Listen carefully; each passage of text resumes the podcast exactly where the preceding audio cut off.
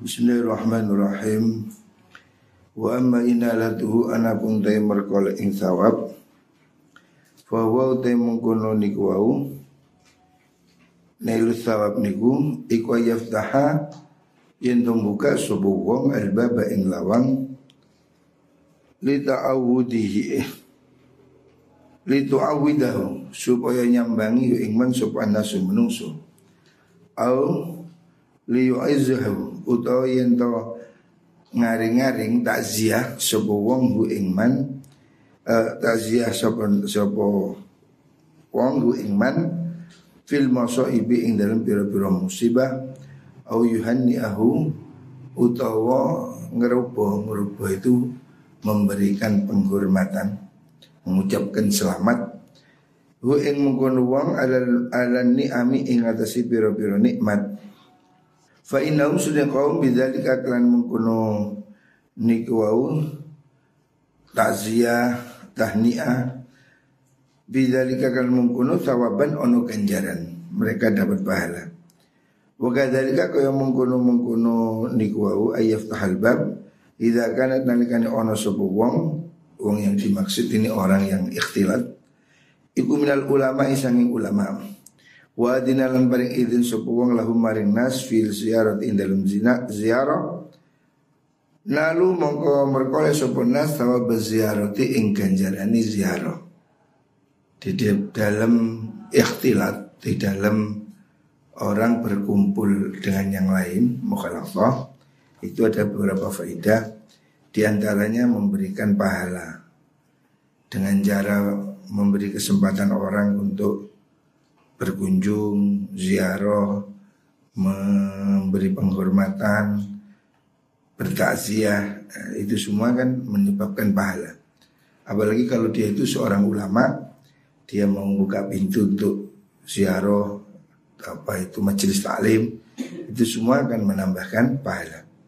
Wa kana lan ono sapa wong wa ya mungkon wong maksudnya wong niki mukhtalit niku. Bitam gini kelawan ngongangakan Ngongangakan itu memberikan kesempatan Iku sababan ono sebab Fihi ing dalam menggunung sawab.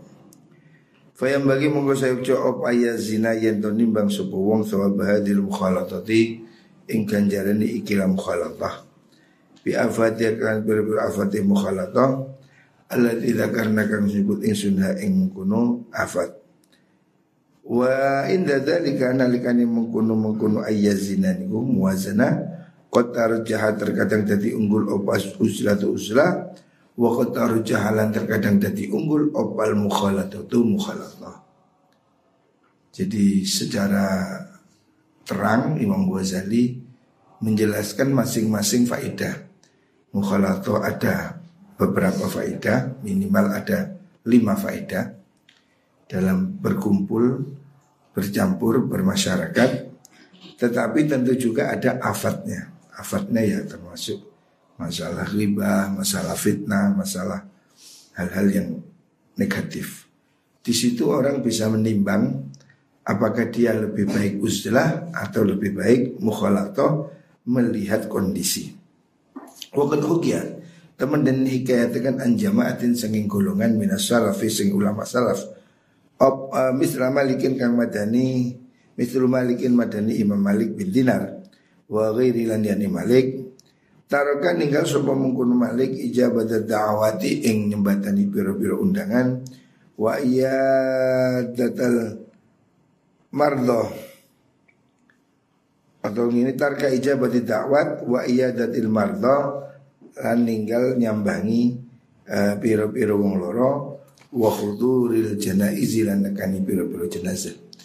Balkanu balik ono sapa mengkono jamaah iku ahla subuyutihim pira-pira wong ahla subuyutihim pira-pira wong kang netepi omahe mengkono jamaah minal ulama niku la yakhrujuna orang metu sapa mengkono jamaah illa ila jumati angin maring jumatan au ziaratil kubur atau ziarah kubur.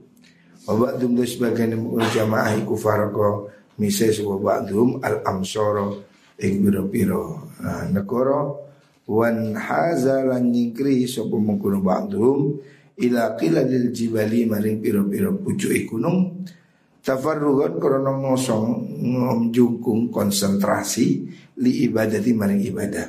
Wa firaran lan krono mlayu minasyawaghili saking piro-piro perkara kang nungkulaken. Jadi ada alasan bagi sebagian ulama ya, sebagian orang untuk memang tidak mau kumpul orang lain, bahkan menyendiri, tidak hadir jenazah, tidak mendatangi undangan, atau ada yang sembunyi di gunung, menjauhi daerah-daerah ramai, karena mereka lebih ingin fokus konsentrasi ibadah. Dan itu boleh-boleh saja kalau memang dia benar, niatnya benar. Al-faidatu sa'id satu faidah kang nomor 6 ya yusadisa ikwal mukhal minal Al-faidatu sadisah faidah kang nomor 6 minal mukhalatati saking kecampuran. Mukhalatah itu bermasyarakat bergaul. Iku atawadu utawadu ya. Orang dengan berkumpul orang tentu harus bisa menghargai orang lain. Maka dia harus tawadu Tidak boleh semena-mena Fa inna usul tawadu iku min afdhalil maqamati saking lui agungi biro-biro maqam derajat. Wala yaqdirun ora kuasa sapa wong alih sing mungkon-mungkon tawadu fil wahdati ing dalem icenan Wakat yakunu terkadang ono opal kibru gemeti iku sababan tadi sebab fi ikhtiyaril uzlati ing dalem milih uzlah Fakudrul kemudian riwayatkan fil Israiliyat ing dalam ceritane kaum Israiliyah cerita masa lalu Israiliyah. Anna hakiman anna hakiman sudah ahli hak wong kang ahli hikmah. Minal hukama kang tetep sing biro-biro ahli hikmah. Iku sanafa ngarang sapa hakim salah samiatin ing 300 wasitina lan suida nih mushafan mushaf lembaran. Fil hikmati ing dalam ilmu hikmah ada orang bijak, orang pinter zaman dulu pada cerita Israiliyah. Cerita Israiliyah itu cerita kaum sebelum Nabi Kanjeng Nabi. Hatta adunna sehingga nyono sapa mukul hakim anda si hakim iku kotna teman-teman mereka sapa hakim indallahi dan ngersani Allah manzilatan ing derajat. Fauha mongko paring wahyu sapa Allah Allah ila nabi maring nabi Allah dawuh paling wahyu kul mujabu sira li fulanin maring fulan. Inna kasuni sira iku kot malakta teman ngebai sira al ardo ing bumi apa nih nifakon munafik kemunafikan kepalsuan. Wa ini sini sini gula akbalu orang nerima ingsun min nifakika sanging kemunafikan sira sayan ing suci-wici ada satu kisah seorang pintar pada zaman dahulu itu sudah mengarang 60 mengarang 360 buku ya catatan tentang ilmu hikmah. Jadi dia seorang ilmuwan atau cendekiawan yang bisa nulis buku sampai 360 judul atau ya mushaf buku. Dia orang itu sudah pinter sedemikian rupa dan dia merasa sudah merasa punya derajat di sisi Allah karena dia sudah punya ilmu yang luas. Kalau hari ini udah profesor. Tetapi Allah beri wahyu pada seorang nabi pada zamannya itu. Allah mengatakan katakan pada fulan itu tadi orang pintar itu bahwa kamu telah memenuhi seluruh bumi dengan kemunafikan dan aku tidak akan menerima kemunafikanmu, kepalsuanmu sama sekali. Jadi dia merasa dirinya sudah hebat, ahli ilmu, ngarang buku. Tapi ada wahyu Allah pada Nabi yang hidup di zamannya dia mengatakan bahwa dia itu oleh Allah dicap sebagai pembohong, munafik. Kamu munafik terbesar di dunia dan saya nggak mau menerima apa pun dari kamu. Akhirnya dia bingung, loh saya ini sudah ber, berilmu, berbuat untuk keilmuan, kok saya dianggap sebagai gembong munafik? Kala ngucap seporowi Fatahalla fatakhalla mongkon ngijin dewi menyepi sapa mengkono hakim. Wan faradalan di sapa hakim fi sarubin ing dalam aling-aling tahtal ardi ing dalam isor bumi. Dia itu sembunyi di gua di tempat yang sepi. Wa qala lan ngucap sapa mengkono hakim al ana dalam saiki kot balag tu temen teko ingsun ridho rabbi ing ridhone pangeran ingsun Fauhamu bareng wahyu sapa Allah Gusti Allah. Ila nabi maring nabi na Allah. Dawuh kul ngucapo siro lahu maring mengkun hakim. Inna kasni siro ikulan tabluwa ora bakal tumeka siro ridho ya ing ridho insun hatta tu khalita sing nyampuri siro anasa ing menungso. Wa tasbira lan sabar siro ala adahum ing atase pilorone mengkono nas.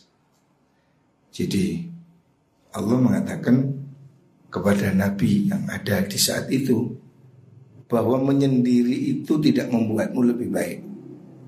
Karena orang tadi itu kan sudah menjadi pemikir, fokus nulis sampai ngarang 360 buku tentang kebaikan. Oleh Allah masih dicap kamu itu pembohong besar, nggak saya terima. Akhirnya dia ganti sembunyi di gunung di di bawah tanah, tirakat, menyepi. Dia merasa menyepi itu sudah concern mendapat ridho Gusti Allah. Ternyata belum.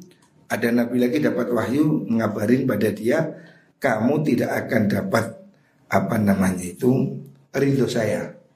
Sampai kamu itu mau bergaul dengan orang-orang. Watas biro ala adahum. Watas biro sabar siro ala adahum ingat saya piloroni menggunung nas. Kamu itu belum mencapai tingkatan yang saya ridhoi Kata Allah pada Nabi yang hidup zaman itu Bilang pada orang pintar itu Kamu tidak dapat ridhoku sebelum kamu mau kumpul dengan orang bermasyarakat Dan kamu menanggung derita. Ya. Fakharaja mukamatu sopa mukun hakim.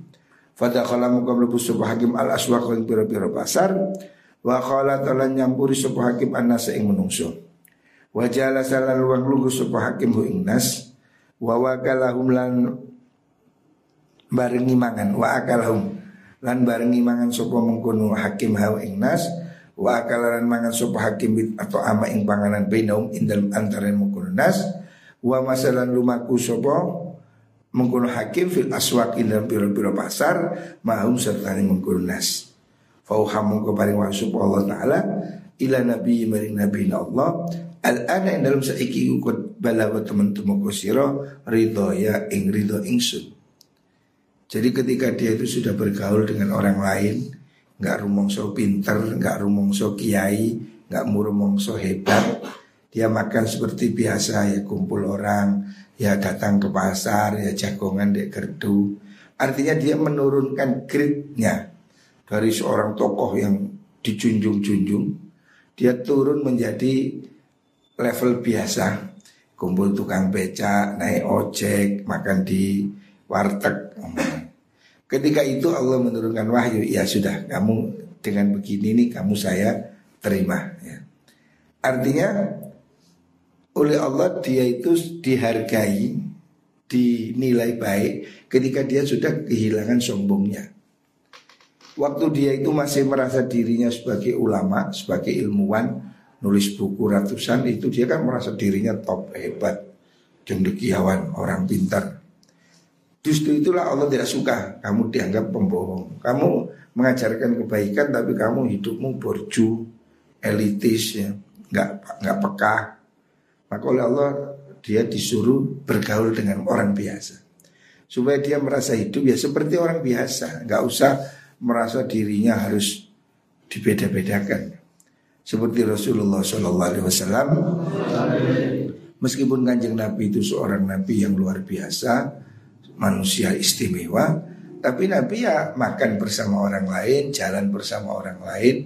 Nabi tidak minta dijunjung, digendong, ditandu Atau Nabi tidak berjalan di depan Nabi tidak perlu pakai pengawal. Nabi ya hidup seperti orang hidup. Artinya dia tidak menaruh level lebih tinggi dari yang lain. Jadi manusia ini di mata Allah itu sama. Seperti sisir kan rata kesetaraan. Islam itu agama yang pertama kali mengajarkan kesetaraan. Tidak boleh ada manusia yang merasa lebih hebat di pertuan, di, diagung-agungkan. Sama aja, manusia itu siapa pun sama. Inna akromakum indallahi atqakum. Yang membedakan di depan Allah itu takwanya.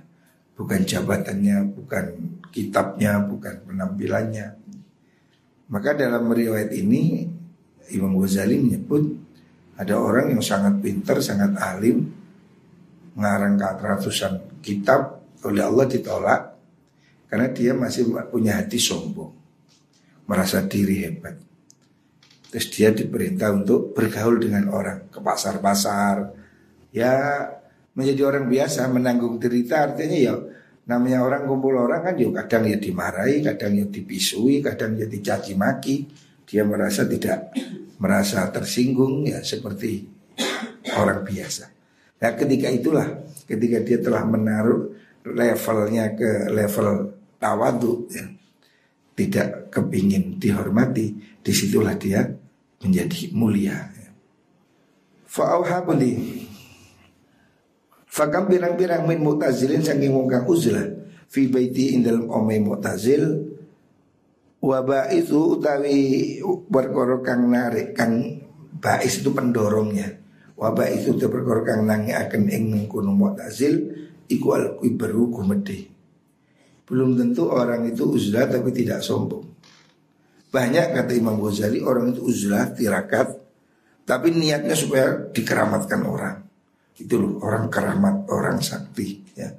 Justru dia menyendiri itu karena nggak mau level dengan orang lain, ingin ditinggikan. Nah, itu tidak ada gunanya. Dia sendiri tapi hatinya masih sombong. Wakat jata zilu bunti. Wa mani'u te perkara kang nyegahu ing wong anil mahawili anil mahafili sanging pira-pira napa niku kumpulane nas iku alla yuwaqqara ut ento ora den gungaken sapa mu'tazil wa la yuqaddam utawa ora den juaken sapa mu'tazil Au yarau to ningali sapa wong atarfu'a ing kemluhur. Kemluhur itu merasa enggak level, agung, gede. An mukhalatu tim saking cecampuran mengkono arfa'ah iku arfa luwih ngunggulaken luwih ngluraken lima halihi lima halihi maring derajate mengkono wong mutazil niku wa taqalan uti sapa kudu mutazil litoro wati rikrihi maring uh, manise sebutane mungkun mu'tazil bainan nasi ing dalam antarane menungso. Ada orang itu yang kelihatannya uzlah tapi hatinya masih dipenuhi ke kebencian atau dipenuhi kesombongan. Tapi dia itu uzlah nggak mau kumpul orang, takut levelnya jatuh, takut nggak dimuliakan, takut nggak di apa nggak dihormati. Nah itu berarti dia sombong. Ya. Jadi dia itu kelihatannya dia itu nyepi nyendiri tapi di hatinya masih penuh kesombongan. Orang kalau merasa dirinya masih hebat itu sombong, merasa dirinya tawadu. Itu masih belum tawadu, tawadu mongso. Tawadu ketika orang itu sedang mongso tawadu, memang dia orsinil, memang betul-betul dari hati. Kalau dia masih merasa tawadu, ya berarti belum tawadu. Berarti dia itu merasa levelnya tinggi sedang merendah diri. Tapi kalau orang itu benar-benar merasa rendah Merasa memang ya saya bukan siapa-siapa. Nah itulah tawadu Wa ala pun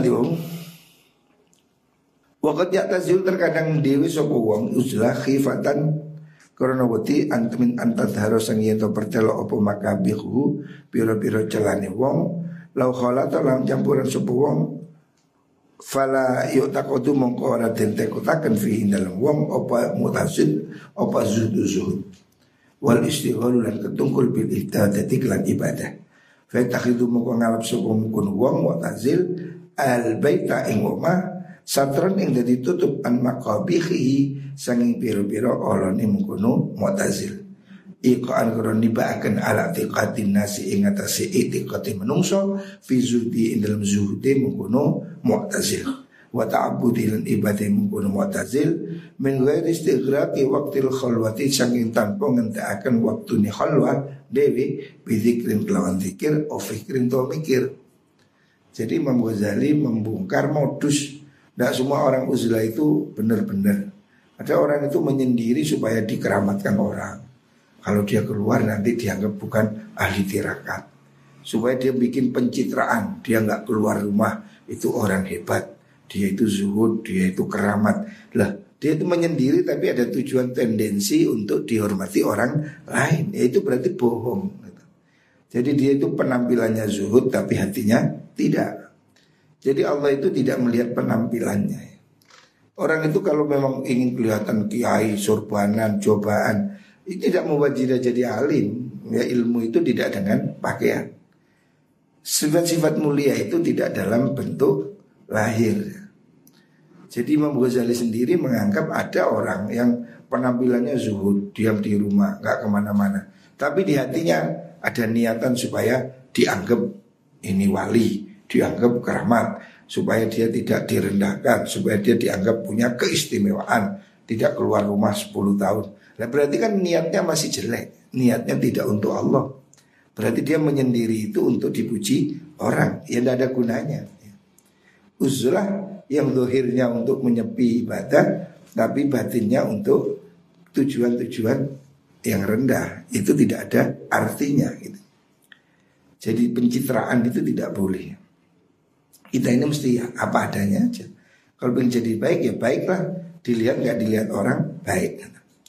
Wa alamat tuh ulai alamat yang mengkuno mengkuno niku wau kaum sing niku wau mutazil yang palsu itu orang-orang yang pen, pencitraan.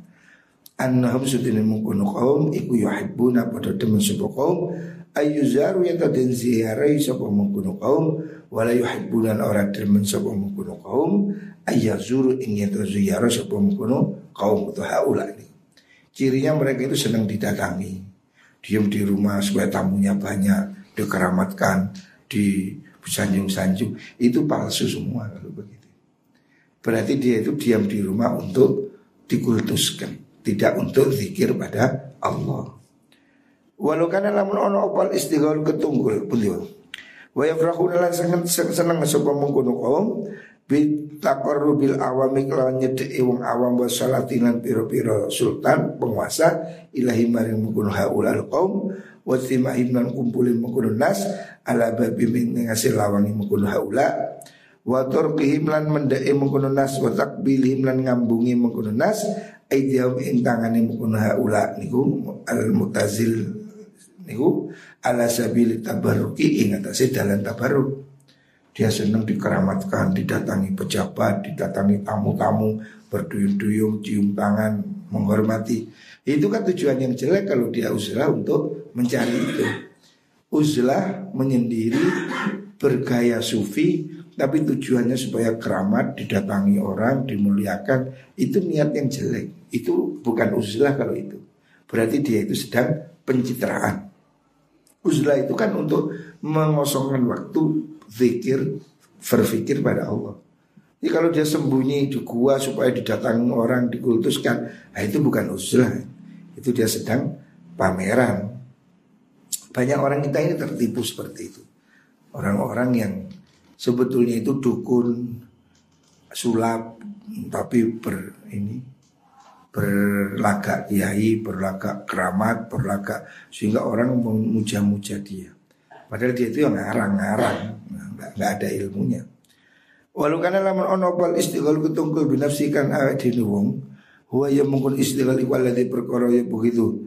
Kang bentuk akan apa mengkono istighal ilaihim isti ilahi maring mengkono wong wong maksudnya mu'tazil al mukhalatata ing benci al mukhalatata ing campuran wa ziaratan nasilan ing kumpulin menungso ziarah menungso la bagdo yakti sengit sapa mengkono la bagdo yakti nyengitaken ilahi maring mengkono Mu'tazil apa ziaratum ziaratin nas lahu maring mengkono niku mu'tazil Kalau memang dia itu uzlahnya itu niatnya suci, bersih, maka dia tidak mau terima tamu. Wong dia uzlah itu untuk menyendiri kepada Allah supaya nggak ribut urusan manusia.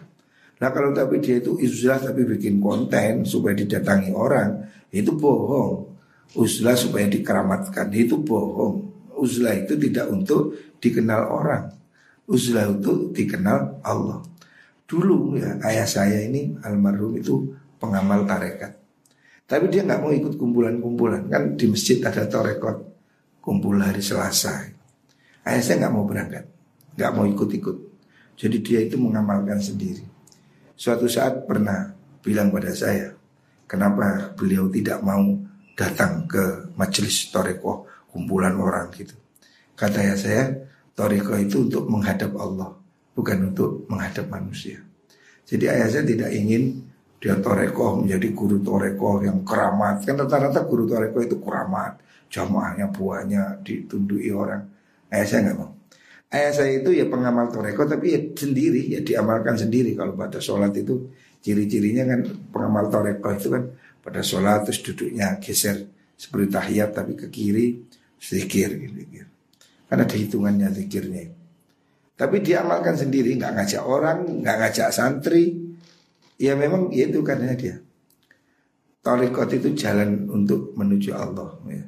Untuk dikenal Allah Bukan untuk dikenal manusia Nah itu yang sufi yang sejati Jadi sufi itu tidak ingin Pujian manusia Tapi dia ingin dilihat Allah kalau ada orang menjadi sufi, menjadi guru tarekat supaya terkenal, tamunya banyak, duitnya banyak itu bukan tarikat itu.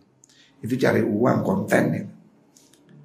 Ini banyak orang kan menjadi berkonten tapi dengan ya itu tadi dengan gaya keramat lah atau dengan gaya bahkan ada dengan gayanya ngaji tapi dia itu nggak iso ngaji ya. Itu cuma kopi pasta atau apa begitu. Banyolan dong ya cuma cuma sekedar disenangi orang. Nggak penting ngaji bener kalau salah. Yang penting guyu. Jadi sudah dagelan lah pokoknya. Jadi ada yang ngajinya itu hanya untuk kirun-kirunan, artinya hanya untuk ya lawak dagelan. Tidak ngaji ya, memang orang senang tapi semakin ketawa orang semakin senang, semakin laris. Nah ini orang sudah keliru. Mestinya ngaji itu untuk mengingatkan akhirat. Harusnya ngaji itu yang benar. Kalau Imam Ghazali mengatakan orang yang namanya dai, namanya mau itu mengingatkan jalan akhirat. Harusnya mau itu membuat orang menjadi taat ibadah, takut akhirat, takut neraka, takut siksa kubur. Itu namanya itu. Tapi kalau cuma dagelan-dagelan itu ya ya dagelan. Yang disebut dakwah itu sebetulnya yang mengajak ke jalan Tuhan ya Ya itu tadi untuk ke akhirat itu jalan Tuhan itu kan jalan kehidupan yang di keabadian dalam kebaikan hidup dan kehidupan setelah mati. Tapi hari ini kan dakwah itu sudah menjadi dagelan. Orang itu kalau nggak lucu nggak nggak nggak nggak laku. Mubalik itu ukurannya lucu. Padahal harusnya mubalik itu ukurannya bagaimana menyentuh hati, membuat orang nangis, taubat. Nah itu harusnya itu. Itu sebenarnya dakwah yang benar itu mengajak ke jalan Allah, bukan mengajak guyonan itu ya dagelan. Tapi manusia ke hari ini kan milihnya yang begitu. Ada kiai pidato nerangkan akhirat gak no apa? Orang nggak mau dengar. Tapi kalau ada orang pidato ini dagelan, nyanyi, bahkan bawa dangdut, bawa gitar, wah itu semakin populer. Ini orang sudah salah salah pilih. Hiburan ya, hiburan dijadikan tuntunan ya, yang tuntunan malah dijadikan tontonan. Kalau dawu kama hakena beli. Kama hakena kalau ceritakan ing sulu ing ma anil Fudail sanging Imam Fudail bin Iyad. Haitsu qala hingga sekiranya dawu sebuah Fudail wa hal jituni illa dia tazayyana laka wa tazayyana alayya Wahal jitu wahal jitani ana to teko orang teko sirani ing ingsun illa an ataza illa li atazayyana. Angin yen to gawe pepaes ingsun laka maring sira wa tatazayyana lan gawe pepaes sira alaya ing atas ingsun Pasal Fudel bin Iyad ketika dikunjungi orang dia nggak suka. Dia bilang kamu ini ke sini kan supaya saya berpura-pura kepada kamu atau kamu pura-pura kepada saya. Artinya itu kepalsuan. Ya sekarang ini kita hidup di era film ya palsuan. Orang tidak baik pura-pura baik. Orang tidak mengajarkan kebaikan, pura-pura mengajar kebaikan. Orang sulapan ngakunya keramat. Ya. Itu kan action-action begitu.